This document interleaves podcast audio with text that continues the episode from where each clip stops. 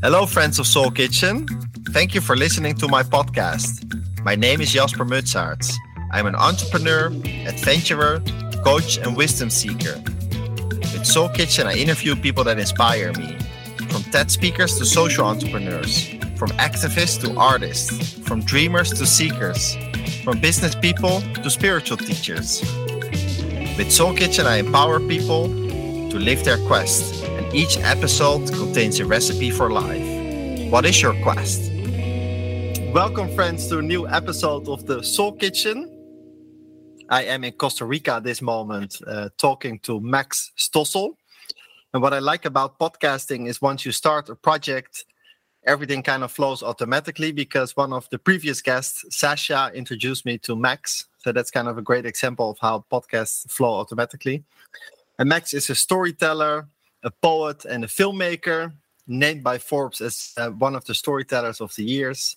And with his new special, That's Words That Move, he's traveling around the world uh, digitally and uh, and also in real life. Hello, Max. How are you doing today? I'm good. It's good to be here. Good to meet you in person or FaceTime or whatever this is. And thanks for having me.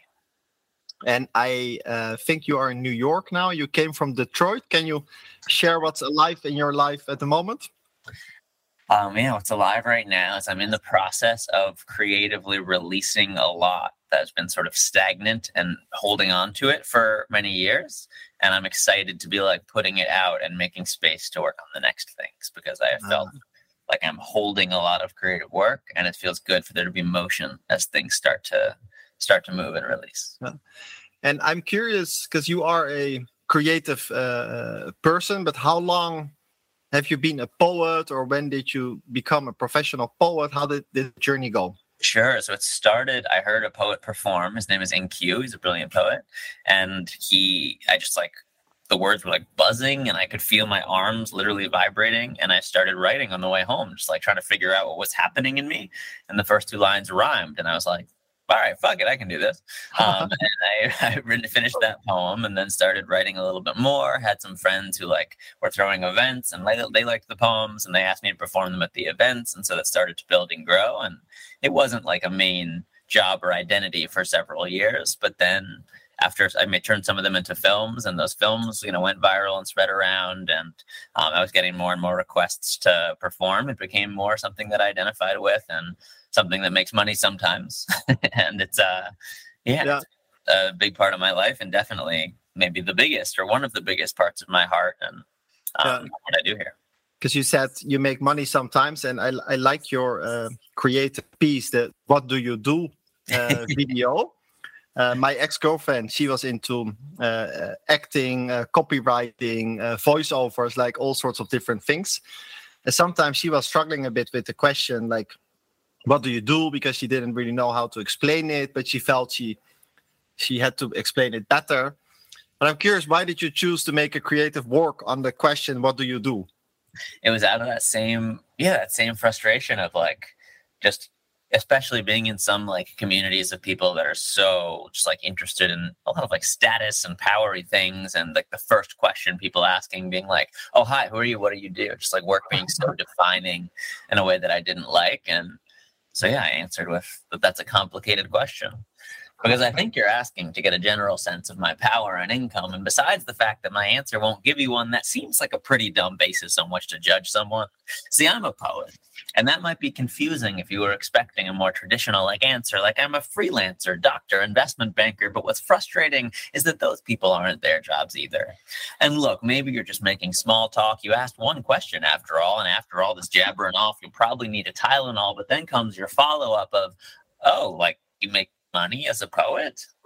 And sometimes, not all the time. It's not like every time you hear me rhyme, I make another couple of dimes, but I'm doing fine. It's just something that I am.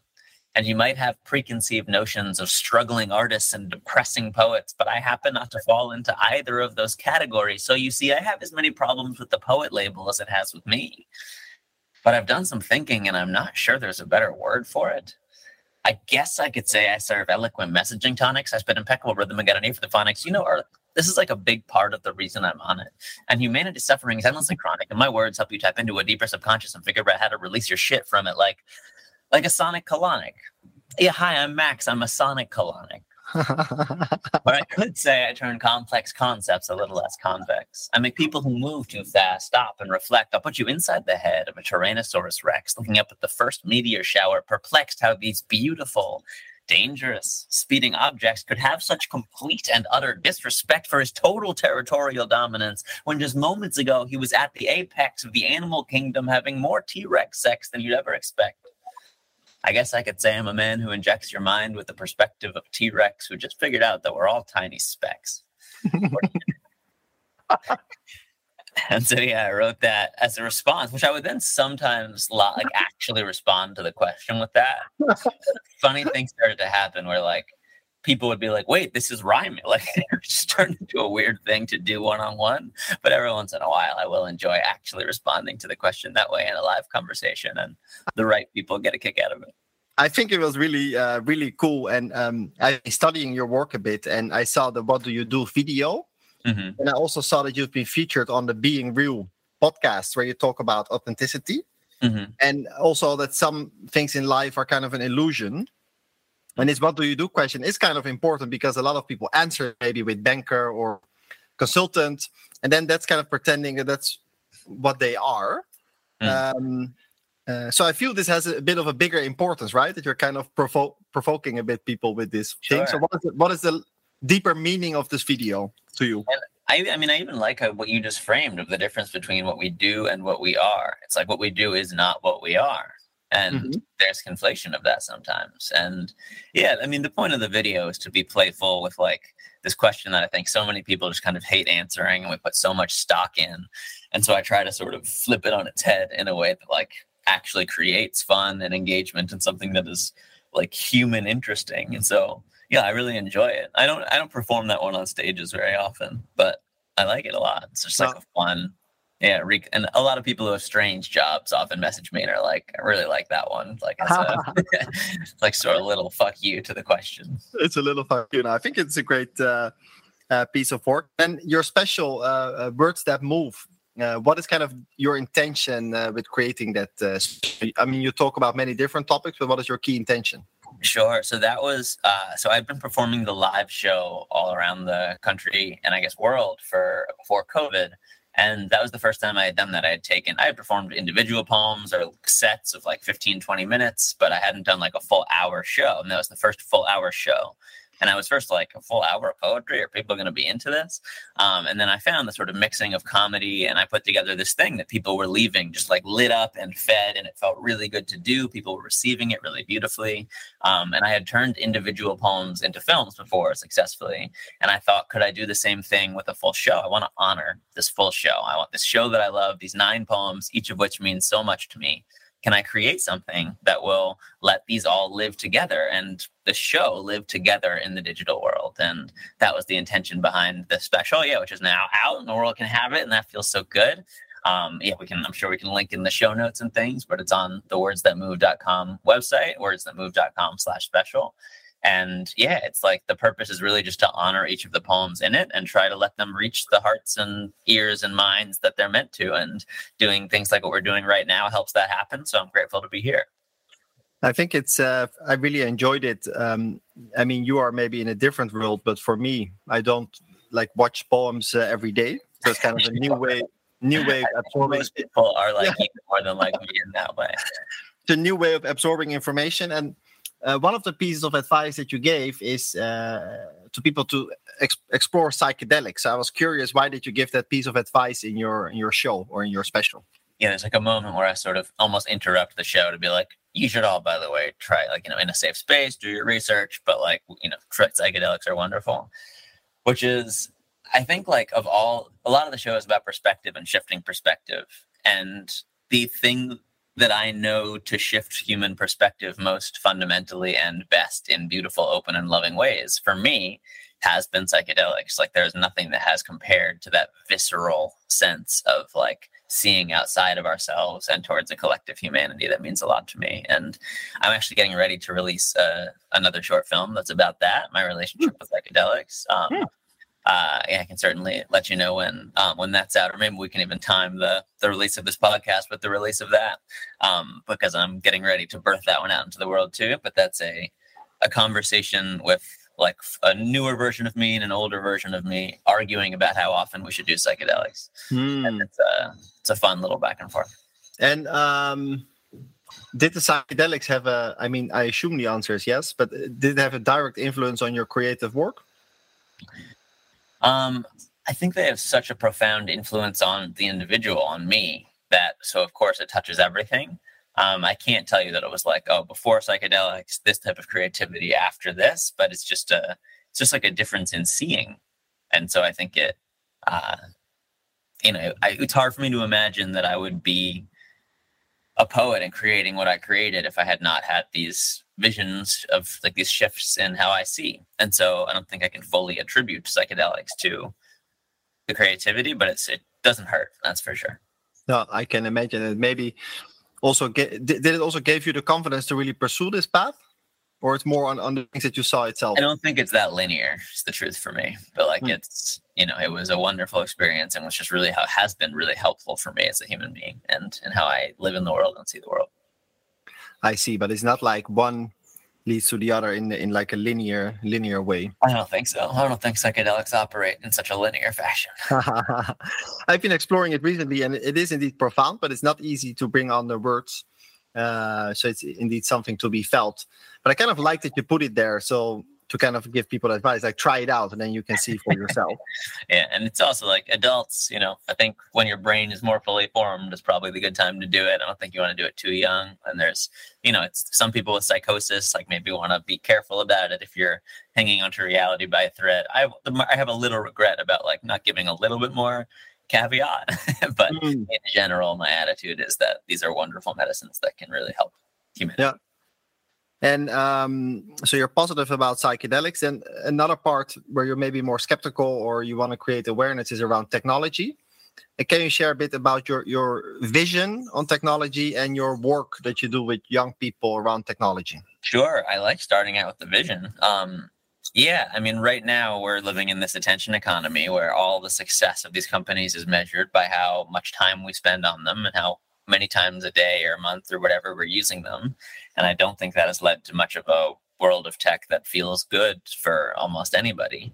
And I would love for these social networks to be using like the using all this plethora of data that they have, not to just like figure out what will get us to click and like and scroll, but what if these spectacular machine learning algorithms were trying to optimize for us, like helping us live by our values and achieve our goals, helping us expose new opportunities we wouldn't have realized were there without social media, connect with people that we wouldn't have met otherwise that we later say we're glad to have in our lives. Like, how cool would it be if social networks were trying to measure their success that way as opposed to the time that we're spending on them. And I have a vision for like the, you know, the app store to be more like a help center with intention of I'm going in for what is it? For I'm bored and I want to space out. Okay, what are the things that were really good for being bored and spacing out? Let's see some of those. I want to be creative and I want to see something new and get inspired. What was really helpful for people in that? Like, I would love to see a world of tech that was both measuring on and offline what is helpful in humans being our most brilliant human selves and then mm-hmm. like that's a social network or a digital world that i would gladly pay for mm-hmm. um, and i think the cost of the free one that we have right now is pretty ugly on our mental health on our sense of reality on our social cohesion and and yeah, it makes me sad. And when I'm not being a poet and an artist, I do this work talking to kids in schools about how social media is impacting their lives and society. Um, and I have an organization called Social Awakening that does that work. Um, but yeah, certainly a lot of my time is spent living in this space of how do we help humans in this very weird world of technology, especially about social media. So you spread awareness with your vision. Do you also provide these people with certain practical recommendations on how they can reduce the time spent or shift the, their usage of social media? Sure. So I think I don't think time is necessarily the best place to look. Um, time is maybe one thing to to look at, but I think it's much better to look at our overall lives. Like, how are we doing? How are our social relationships? Like, how's our sense of self, mental health, identity? Like, how are we doing? And then, how is technology or social media impacting that? Um, for teenagers, we see a lot of really challenging uh, struggles with body image, like especially for 10 to 14 year old girls getting on social media and the social comparison seems to be creating quite a bit of depression and anxiety just from like this constant social comparison machine that's that technology is. And, you know, for them, I'm telling them to unfollow all the Instagram influencers and fitness models who are making them feel inadequate about themselves. Like I recommend for teenagers, at least try, see what the world is like without social media on your phone with a group of friends. Try it, see what it feels like to not have the social apps on your phone. Things like even waking up with a physical alarm clock and not your phone, so you're not checking it first thing in the morning. Um, there are a lot of sort of steps, and we've got some more on the website, but Mm-hmm. Um, it's very hard. It's a very hard thing to have a really intentional relationship with, especially if you're a teenager, and it's a it's a difficult time to mm-hmm. to navigate that world. And did you read the book uh, Digital Minimalism? Have, have, you heard about it? Cal Newport. Yeah, it's a good yeah. one. Yeah. No, I, I I read it and it um, it made me more aware.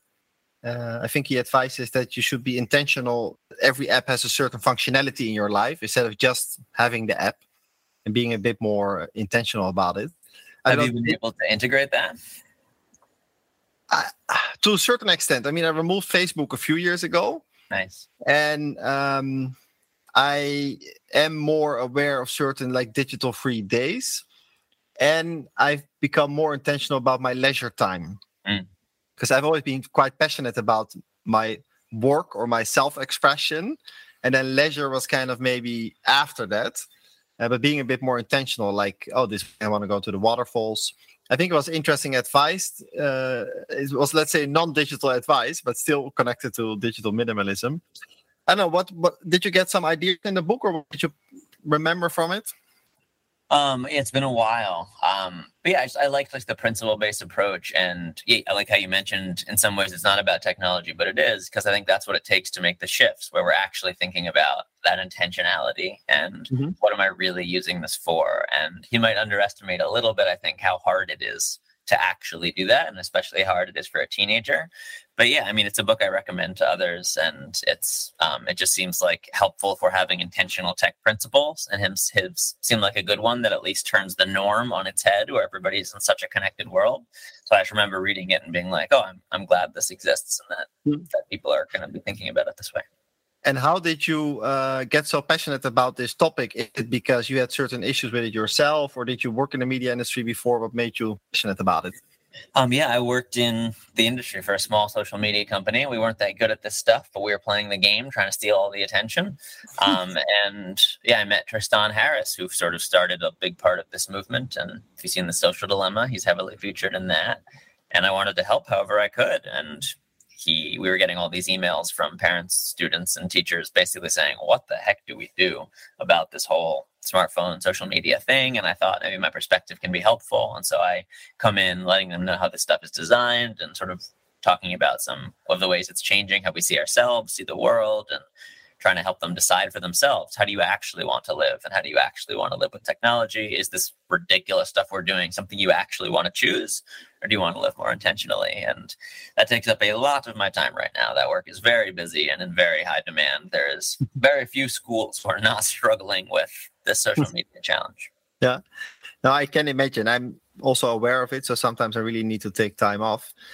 And um, you said that technology uh, it really defines how you live and uh, one of your mantras seems to be that in society we're kind of pressurized to uh, to think a certain way that certain things need to go uh, in a certain way or are supposed to go and in one of your scenes of your special i see people dancing on the metro station you say something like uh, breaking the norm mm-hmm. and then mm-hmm. you see people uh, dancing and I kind of like that part because dancing is, is, celebration, is life, but sometimes we forget that we can dance on, on a public uh, metro station. So, what is kind of your philosophy around this? Okay, society pressurizes to think a certain way versus versus thinking authentically.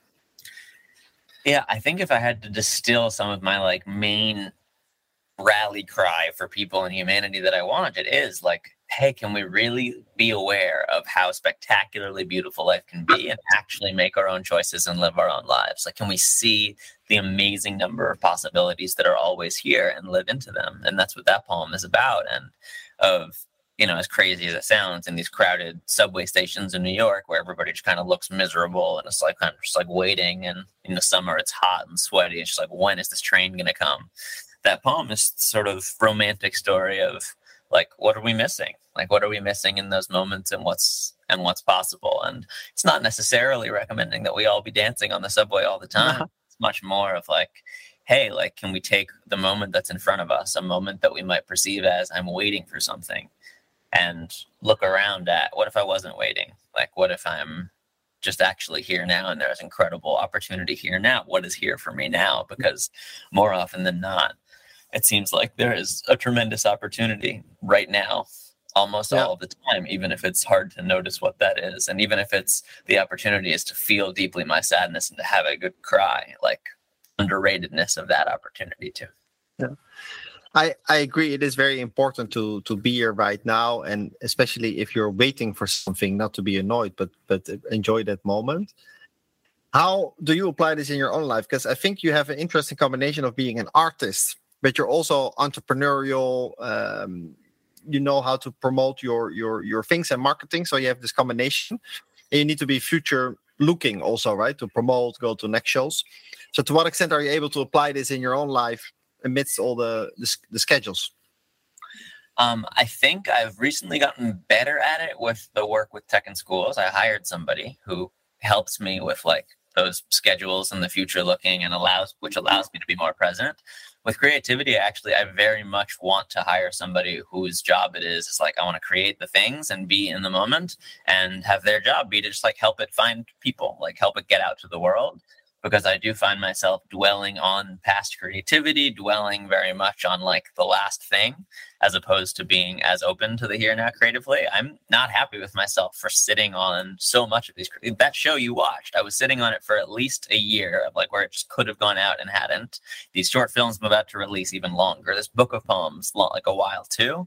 And like, no, like I want to get better at like with my creativity of being able to like be present moving on to the next thing and to be honest i think that involves in enrolling others in believing in me and in this work. And that's obviously not easy and not easy for everyone to do and takes resources sometimes but also luckily the some of the some of that work has been lucrative enough that i you know i can at least afford that and what is the cost of it as well to my life? And i value presence so much and i would like to get better at it in that creativity. Mm. and like you know some some of my friends or my girlfriend um sometimes like i'm a little bit of a crazy person with how much i just like want to be like with what's here now and get rid of all of the stories or reasons. Just like no what are you feeling now? What's happening now?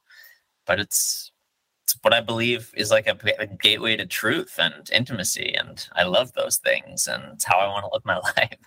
Yeah i think it's beautiful and um involving people indeed it pay, pays off. I I'm incredibly lucky to have uh, someone in South Africa, a young man, who is supporting me with the podcast. Oh, cool! And I'm enjoying it so much more uh, because he's supporting me in sort of work.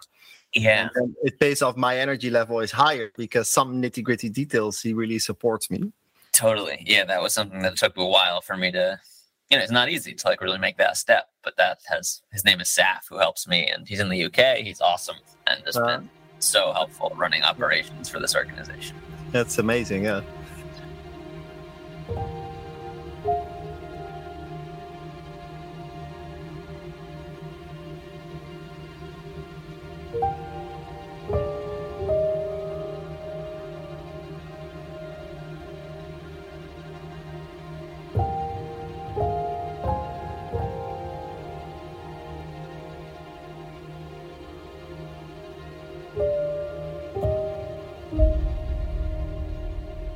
So when we talk about presence, a little bit slightly connected to this topic, maybe it's a little bit different topic, is a topic of radical uh, honesty. Um, I uh, what I enjoy about podcasting is is researching people, and I was going through a few random, I don't know, Google searches, and at some point I listened that you don't fully believe in radical honesty. But can you elaborate uh, ex- hmm. exactly why you don't believe in it or what that means? So I believe that that like I think depending on the definitions, I often do believe in radical honesty, but I have noticed in several communities that radical honesty gets confused with people just like blurting out every thought or feeling that they're having. Like I believe there's a difference between honesty and truth. Like I don't think that I don't think that it is that truth is like just expressing every thought and feeling that comes out in us. I believe in radically checking in what's happening in me, like what's really going on here, and can I express that and be open and honest with everyone around me about the things that like really feel like they want to be shared and feel important to this moment and feel in integrity with my relationships and friendships and whatever that may be. I'm very much into that. I just like noticed, you know, a certain level of sometimes narcissism in some of these communities where it's just like, oh, I'm just being radically honest. I'm just like sort of putting putting my mm-hmm. stuff onto other people without actually the ownership and it's not real radical honesty it's not real radical truth and so i'm just i'm cautious of the term because i watched it get misused but mm-hmm. i think the intention behind it i'm usually behind does that make sense yeah. it makes sense so it depends on how it's used but if you're just always radically uh, sharing stuff because you just want to get rid of it then it's not the real radical yeah, that doesn't feel like it's really in touch with like the full picture and I would prefer that like we really check in, hey, what's really happening for me? And can I share my truth as opposed to just like, well, I'm having this thought and I'm having that thought, so I have to say it to you because now I'm in integrity. If you're not telling me all your thoughts, it's like mm, this thing is missing. and I've seen that around, and it's like, get your nonsense away from me. I I see, I understand, and you touch upon the word uh, community. And uh, the the person that uh, Sasha that introduced me to you, her episode is around communities and Burning Man. Mm. Um, so I'm curious, what what role do communities uh, uh, play in your life? And is is Burning Man one of those or not? Um, it was once. Um, I felt less aligned to it more recently. The spirit of Burning Man, of this radically different place where people come and build things and build a whole city and society and create things and then tear it down without leaving a trace behind and the sense of play and magic that can happen there. I really love that and I've had great experiences there. Um, I haven't felt just like as connected to that world as recently. Um, the most recent time I was there, it's like it, a lot didn't feel right. It felt hard for me to find things that felt like me and felt connected to me. Um, I, yeah, I've gone in and out of different communities. I'm currently in a process of like, with like very, with a lot of discernment, being very like intentional about who I spend my time with, who I develop my relationships with, and I'm being very hopeful. I'm really enjoying the times when they get to meet each other and connect with each other. I'm longing for the like people that I connect most deeply with to also connect with each other, which is not always the case. Mm-hmm. Um, and so I'm in the process right now of uh, of building like a community that feels most authentic to me. I think in the past I've like latched on to other different things that mm. sometimes didn't quite serve me and I'm yeah currently in the process of building ones that feel right for me. And as you know, with poetry, we have like a writing group that is probably like 80 people are in that right now that get together. You know, some of them get together once a month. We write together, and that's felt like a really safe, warm, loving place where I get to hold space. I have a men's group I'm in on Monday nights, and like that's a space that is really intimate and uh, and connected. And these are all communities that I value. And just socially, I am currently in the process of like really hopeful being very hmm. hopeful and trying to create more instances where the people I love who are around the world get to also love each other so that we can all hang out. Some ways ah. it's selfish that like I want us all to hang out. That's so much fun. it's, it's, it sounds really cool, and I'm uh, I'm curious. Um, I don't know how old you are. I'm 36. I have some friends from high school, from university. I have individual friends, but things shift along your life, and now I'm I'm traveling. Sometimes I'm also asking, you know, what is now my community? Um, recently, I did an event with some podcast guests. It was kind of fun. Um, are you creating it, let's say, informally? You bring people together, or will it have, let's say, a formal name and and and principles? I don't know if you can share about it. Well, I'm very skeptical of any of the formal name and principles things. It feels hmm. like it gets other stuff seems to creep in when we try to. we are this and we're not that, and so I'm like, yeah. I really deeply value like freedom and people like being who they are and it's like i don't i don't love the it's this exactly this we're all coming together being this thing so it's much more informal of just like being hopeful that the people that i really love and connect with deeply also connect with each other yeah. so yeah i've got like you know a couple of but like one friend I still stay in touch with with high school, like a college friends I'm in a fantasy football league with. That's how we stay in touch. um, but yeah, the uh, those those connections are not as I would say intimate as um, the friendships in I would say the past decade of my life. No, I see. So, so that's what you're going to do, and then you have this group of eighty um, poets, and they kind of uh, share inspiration, opportunity. I, have I've never been in a group of poets. I'm curious, like, can you share a bit how? Say if you'd like to come. So the the only criteria of this group is like just come, you come every month. Like month, I'll host a writing workshop, and so it's for people who have been to one of these writing workshops, and it's really just like every you know everyone's a poet and it's not like you're that you have to be like i'm a poet but everyone's a poet you know it's like you are a poet you can write you're a poet um, and yeah we just like get together we talk we write and then we share what we've written and it's just like it's a creatively supportive group it's not about like you should fix that line it's just like oh it's so wonderful whatever wanted to come out of you and yeah. come kind of therapy-esque and yeah it's just like a, a whatsapp group that isn't so active when we're not getting together but it's like a place where we yeah know that we're going to get together every month or so. I see, but it's uh, everyone is a poet. You know, once you decide you want to be a poet, you can you can right. give it or a just, In this moment, I'm going to be a poet, and I'm going to write it, even if I don't identify as one. As soon as I leave this room. yeah, no, that's that's beautiful. That's a that's a new perspective. Talking about um, uh, men uh, men group, um, I've flirted with with some of this work, but I've never been in a, in a structured one. Uh, but there's a different energy when you're around men. I mean, what does it bring to your life?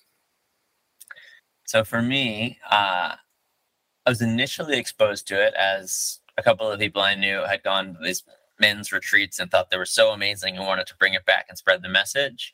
Um, and I was like, okay, they're all so excited about this thing. Let me check it out.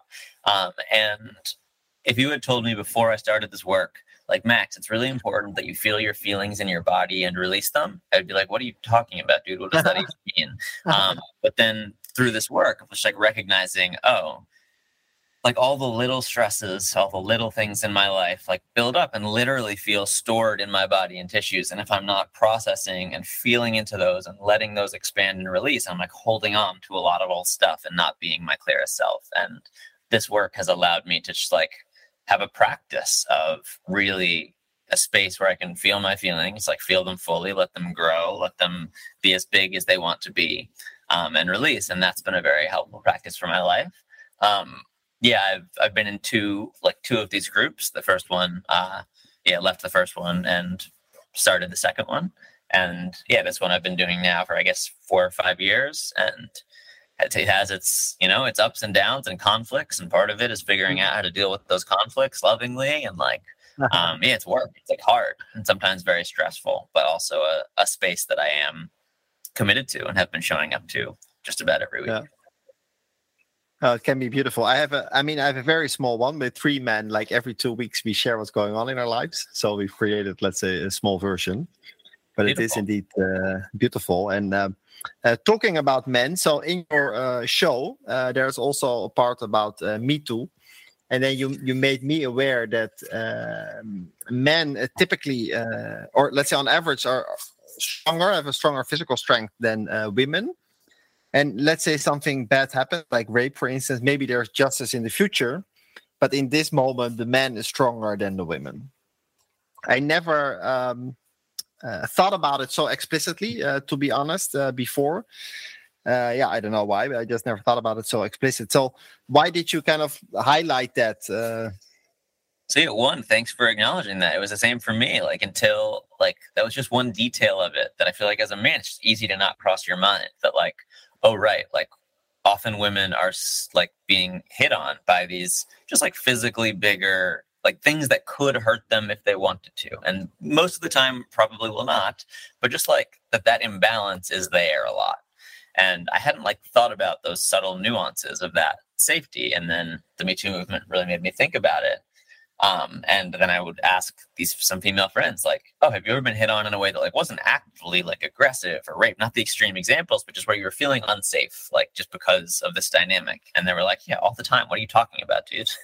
Um, and I was like, "Huh? Like how I hadn't thought of it. How can I help myself and other men think about that. And I loved this metaphor of if aliens invaded and they were giant and they were super sexually forward and into guys, just like what would the world be like for us if we were just kind of wandering the earth with these creatures, awesome creatures that we want to hang out with, like, you know, add a lot of value, but like are also just like kind of sexually aggressive with us. Like, what would that feel like? And I thought that metaphor was helpful. And I've gotten a lot of messages from women about feeling seen from from that analogy. I think it is helpful because then you can visualize how it is. You know, if certain uh, species, uh, uh, I don't know, start attacking you in a club or start dancing with you. species, and you know, and it's tricky also because as a man, part of the work is like learning how to trust ourselves and our own safety, and like, and to figure out our own boundaries and how to express our needs and desires and let that be rejected and be okay. Like just like sort of different work I think that comes on the men and the women side of this. But that piece, you know, I also I also hope that piece does not discourage men from feeling like that it's okay to talk to a woman or approach a woman because that's already something that is very hard to do and takes a lot of courage and I think it takes a lot of time and development to be able to be like, hey, like I know that I'm a safe person. I'm going to do this. I'm going to respect any no's or signs. I'm going to be aware of our physical strength differences, but I'm not going to like, not going to run away and never be afraid to make anyone, or sorry, never do anything because I'm afraid to make people uncomfortable. So like that's a flip side of it too. But I think yeah. the way society is now, it's a helpful reminder that, uh, that yeah, that we're these bigger sort of oafy kind of things that uh, that really love women and can be kind of forward and aggressive. Yeah, no, it is. Uh, it's a good way of, of reminding us of that. And um, another topic that you talk about is is God, and and um, and that in some interview you say that we are all the same, or or you are me, or I am you, something something like that, like this spiritual idea. Uh, can you elaborate a bit on on this idea maybe I, I framed it wrong mm. i don't know can you yeah can you share a bit? So this is one that's very hard to put into words. Um there's a i think honestly the best i've ever heard it explained is a short story called the egg. Have you ever heard of the egg? No. Um, that puts it i think better than anything i've i've ever seen. It was wild to to have to watch the egg after believing this already which is its own version of of it um, but yeah, essentially the belief is like, I believe there's one thing, like literally one thing that is looking at existence in itself from all of these different perspectives. And so like, I don't mm-hmm. mean, I don't mean that as a metaphor. Like I mean that quite literally, that there is that mm. like, the, that literally like the thing that is speaking through my mouth is also speaking through your mouth. Like that, that is the same thing. Um, and yeah, that's uh like you know, and I an extension of it would be like what I believe in terms of karma. Sure, there may be some like within this life or within future lives we do something and we reap the repercussions of that later. But I also believe that karma is instant. That like the moment I am hurting someone, I am literally hurting myself. I am inflicting exactly the amount of pain that I'm inflicting on me and feeling it from the other side there. I max don't feel that pain, but the eye behind the eye does feel that pain through this other person. And same with joy and goodness that we give to each other of like, as soon as I'm giving that gift to someone, I'm giving it to myself. Like I am feeling that on both sides. And so, yeah, that's, you know, psychedelics have certainly played a part in that. A friend, Alice Frank, my barber also, who's in the, like in the, uh, in the film, like both of them have been very, uh, very instrumental to like that articulation and that belief. Um, but that is something that would be very hard to talk me out of. And once you start uh, seeing that, that uh, everything is connected or everything is connected to the same source or one, what what does that lead to? Does that lead to uh, people being kinder or more compassionate, or what's the the the the goal of that idea or the intention behind that idea? So when I get more in touch with it in my own life, it certainly allows me to be more, I think, compassionate and empathetic to those around me um, it's also it feels worth iterating that like the point isn't so that we'll be more compassionate to each other. Like i i believe that it's just literally what's happening. And as a result oh thinking about it and feeling into it it does make sense to like really take care of and respect the eye that is looking back at me. Mm-hmm. um, it's like and i don't see it as like essentially for the you know it's not like oh you know i believe this so that i'm more kind. It's like no i believe this. And how does that influence me? It does allow me to like be i think more patient to like try to care more for others and act more for others. I think it does have that impact. And also i i just believe it to be true. Yeah. I think it's uh there's a truth in this that i'm i'm maybe starting to understand and it's indeed hard to uh, uh, put under words but also with psychedelics I start to feel it. And recently, I was on an ayahuasca retreat in Ecuador for mm-hmm. a few ceremonies, and I also kind of felt felt something like this. Um, talk more about it? What? Do you want to talk more about it? Yeah, I can talk about it. I um um it yeah it is as of as if all the humans we're all kind of connected and that maybe differences on a daily basis are not like truthful differences. Mm. So I, during my ayahuasca ceremony, I was kind of flying on top of the world. Mm-hmm. And then suddenly I saw that, of course, everyone has bills to pay. Mm-hmm. And then during the day, often we're busy. And then mm-hmm. one is a poet, one is a businessman, one is, I don't know, a plumber. But because we have these bills to pay, but we but we don't always acknowledge that. So we're so busy but beyond that there's kind of love there's connection there's truth there's happiness there's this. And i could see more clearly that a big part of the time we're kind of in this bill paying kind of uh, mold. And that was kind of the view that i uh, saw. Yeah. And i thought then if you go beyond that then there's connection. And i had one uh, idea uh, I think I had an idea of maybe doing like a business boot camp for some maybe more spiritual teachers. But then I thought, oh, but then I have to charge money and um, I've been knowing them kind of as friends and maybe they they feel I'm commercial. But then I I saw this place from love. Like I really think I can offer that to them. And I can also send them an email like, hey, I really would love to do this. If it resonates, I don't know, finances, maybe we can figure it out later, or maybe you can even ask input, but just like honestly share, I would be really excited to to do this for you. Yeah. But then I also saw that the finances sometimes can be a barrier already that you assume that maybe people don't want it, etc., etc. I think monies are really tricky. Once you start talking about this about spirituality, money is a really tricky component. Like, because also it feels like a trap. Like it feels very easy to fall into the trap of because you know in society we understandably a lot of us want money and want more money and in some ways need some amount of money to like survive and live the lives that we want to live and sometimes just like are just even for the things that we want even if it's not needs for the things that we want.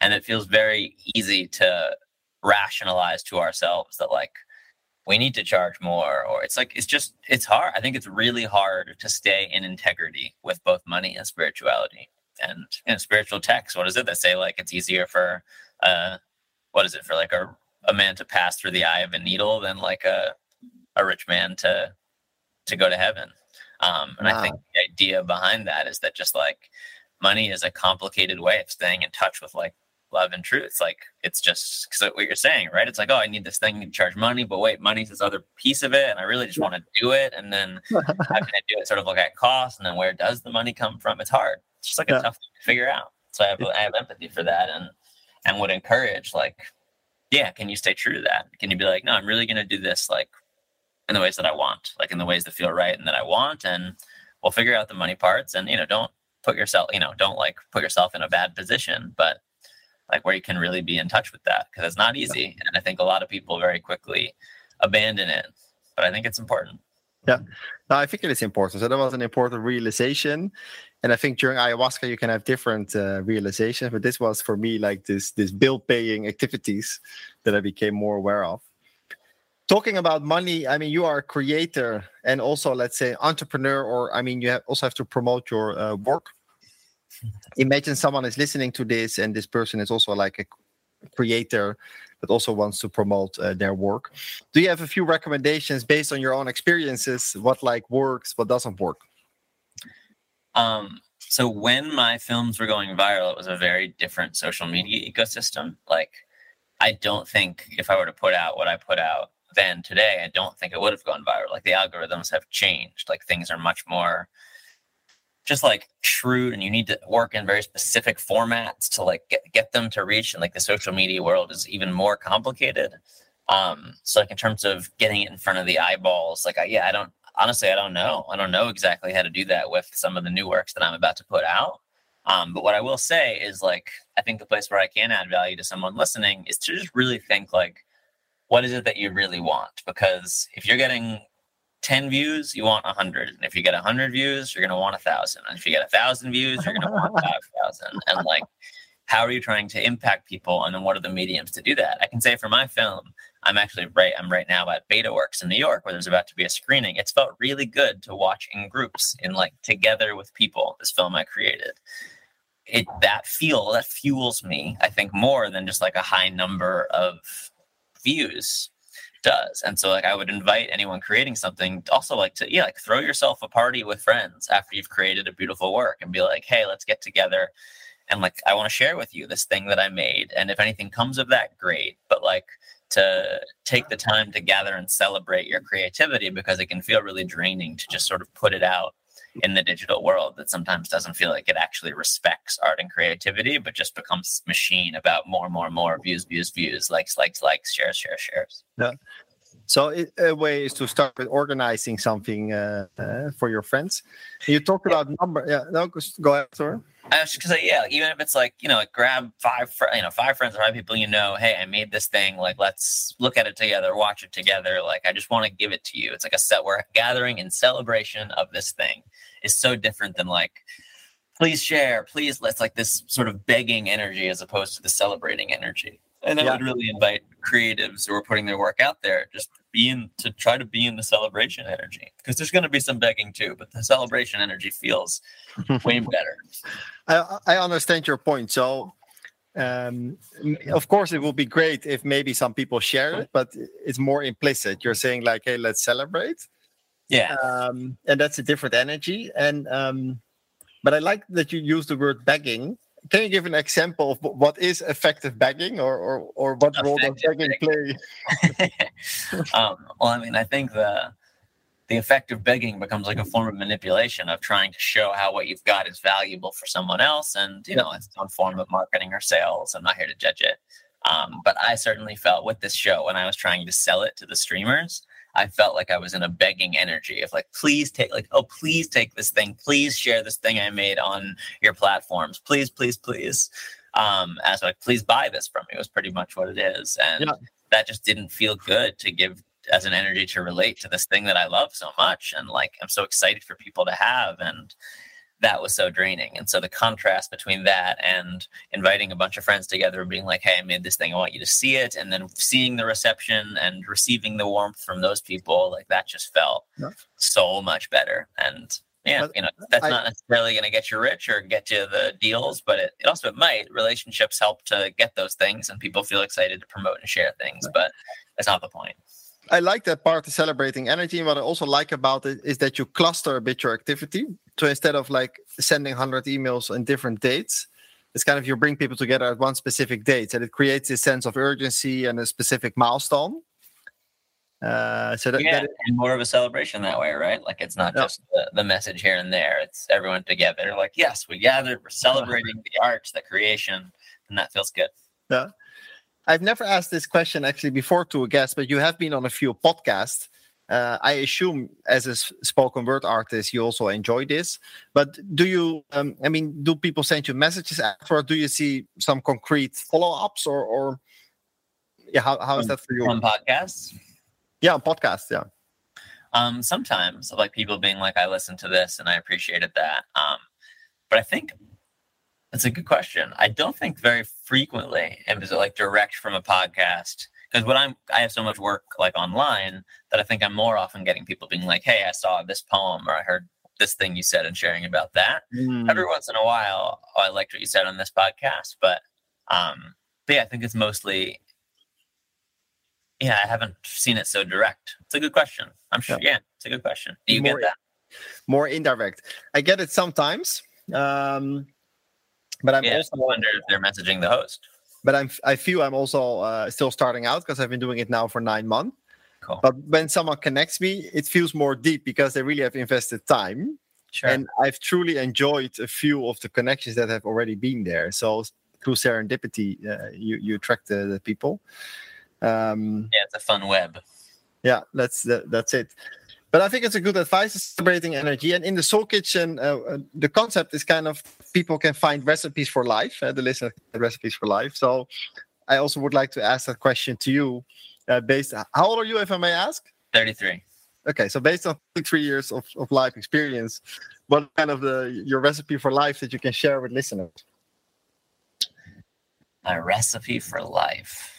Um, I don't think I have a better recipe than like um just about at any decision or point i am almost always trying to ask like and really listen inside like what does love want right now? Um and also i mean for me love could be another word for the thing that looks through not just max's eyes but all of our eyes like from that perspective like what does love want from me right now? How can i honor that right now and I don't do it all the time, and I fall short of that a whole bunch. Um, but that as a place to strive, and like that as a north star to check in with, I think is the closest thing that I have as a mm. recipe for life in terms of where to spend my time and my attention. I, th- I think it is a beautiful recipe. And can you maybe give an example uh, in which you made the decision based on that recipe? Sure. I actually feel called to do it right now, like the check in of like, what does love want right now? For me to breathe, slow down. It's to look at you just to say to you, it's like, hey, thanks for doing this, man. Like, thanks for having me on. Thanks for helping this thing that I care so much about. Like, go to be seen and heard by more people. I appreciate that. And so it's, it wants me to say thank you right now. Uh-huh. That's amazing. uh, I like I like that. Um, I like that recipe and also that you do it in this moment mm. because for me this is also kind of a labor of love. This project, and then through serendipity, I'm now meeting you and we're talking. sure. It's, but yeah, it's great that you, you see me, right? I see you, you see me and sometimes we forget like the example i gave earlier in like the bill paying business. Mm-hmm.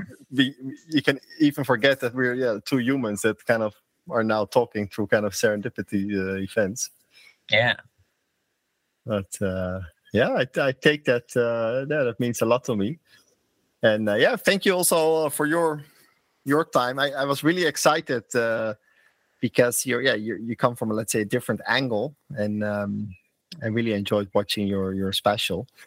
So yeah, thank you for your time. And um, before we close the episode, is there I don't know. Is there anything else you want to uh, share with the listeners? I also enjoy connecting people. So if people want to meet you somewhere, or how can they engage with you? Yeah, so I think the the website is the best kind of hub for those different ways, and has the special on it, and all uh, workshops and other things, which is wordsthatmove.com. I am on the social medias. Instagram is probably the one I use most, and starting to TikTok, even though I got a, miss, a mixed relationship with it. um, and so, yeah, those are ways to find me. And is there anything that I want to share to close? Anything else? I'll check in again. Of